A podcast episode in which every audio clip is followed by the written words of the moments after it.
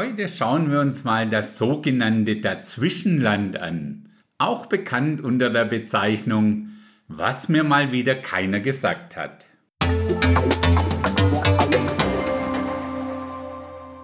Vor ja, inzwischen schon sehr vielen Jahren hörte ich mal eine englische Predigt mit dem Titel The Land Between oder eben eingedeutscht das Dazwischenland.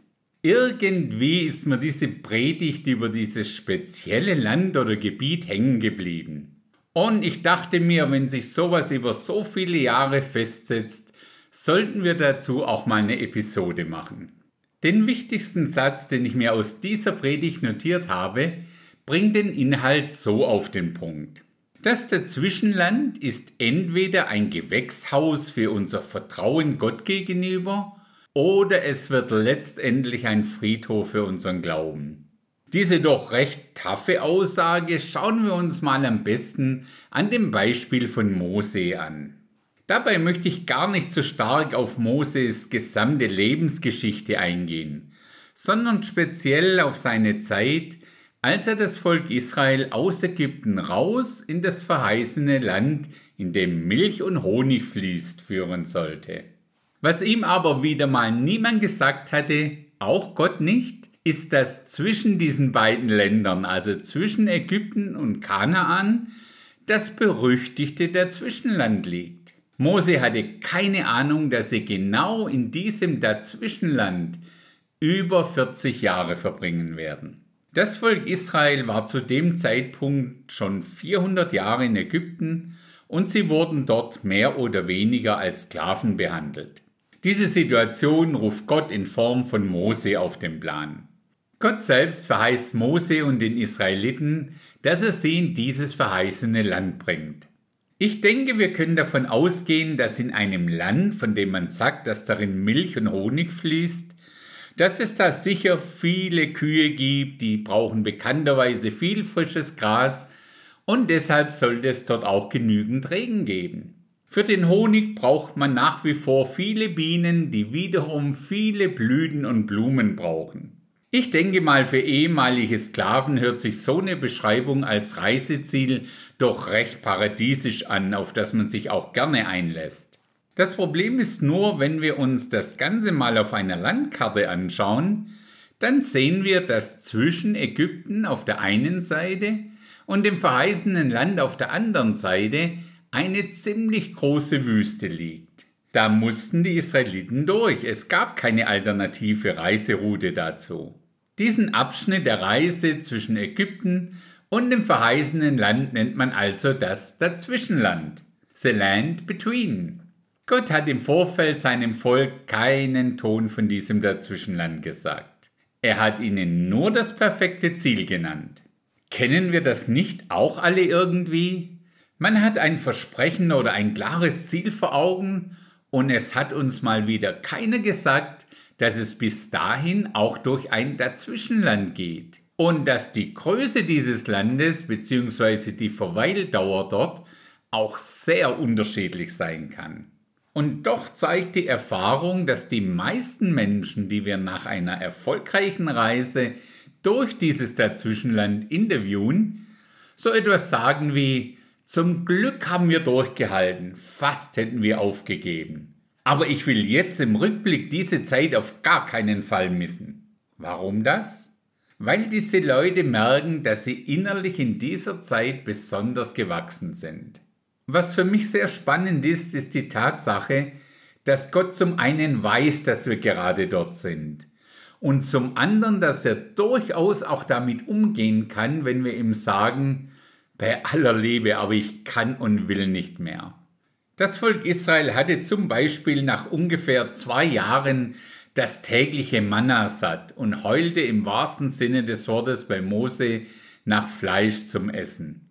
Ist ja irgendwie verständlich, wenn wir lesen, und die Kinder Israels aßen das Manna 40 Jahre lang, bis sie zu dem Land kamen, in dem sie wohnen sollten. Bis sie an die Grenze Kanaans kamen, aßen sie das Manna. 2. Mose 16, Vers 35. Das Wort Manna kommt übrigens von dem hebräischen Manhu, was so viel bedeutet wie was ist das? Das war ihre erste Reaktion, als sie dieses Manna das erste Mal sahen. Sie haben also 40 Jahre lang, was ist das, gegessen? Wir lesen in 2. Mose 16, Vers 31, und das Haus Israel gab ihm den Namen Manna. Es war aber wie Koriandersamen, weiß und hatte einen Geschmack wie Honigkuchen. Eigentlich hört sich das ja erstmal lecker an. Das Problem ist nur, jeden Tag drei Mahlzeiten davon und das über Jahre? Irgendwie steht das für mich in unserer Zeit heute auch als Sinnbild für eine lange Zeit der Routine in unserem Leben. Jeden Tag dasselbe. Irgendwie hat man keine Lust mehr darauf und man fragt sich an mehr als an einem Tag, was ist das?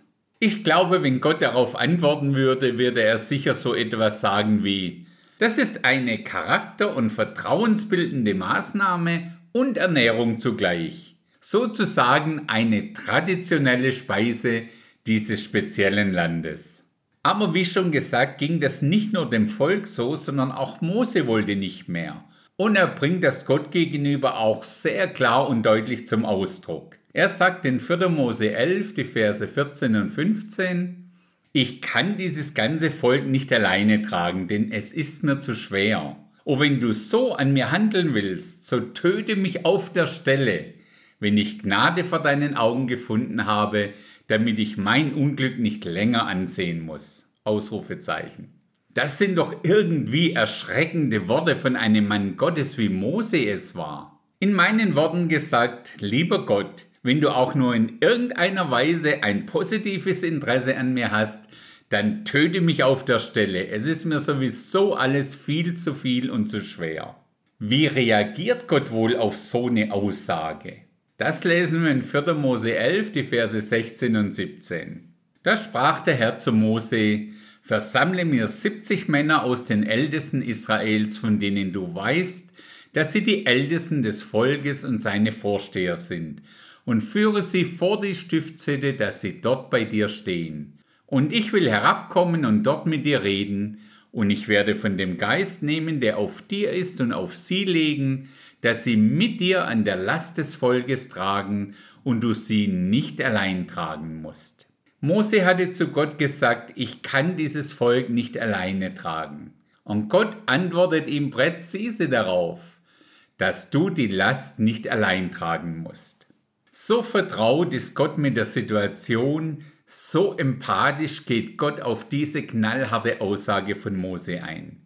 Gott zeigt ihm einen Weg aus dieser für ihn aussichtslosen Situation. Ich bin davon überzeugt, dass jeder von uns entweder auch schon mal dort war in diesem Dazwischenland oder er gerade aktuell dort ist oder aber er wird eines Tages auch dorthin kommen.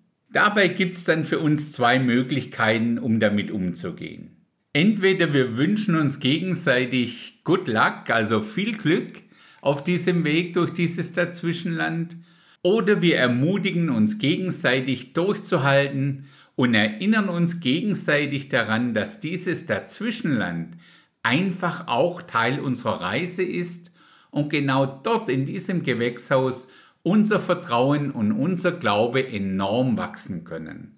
Ich finde es für unser Alltagsleben enorm ermutigend, dass Gott auch oder gerade solche Szenen in die Bibel schreiben ließ.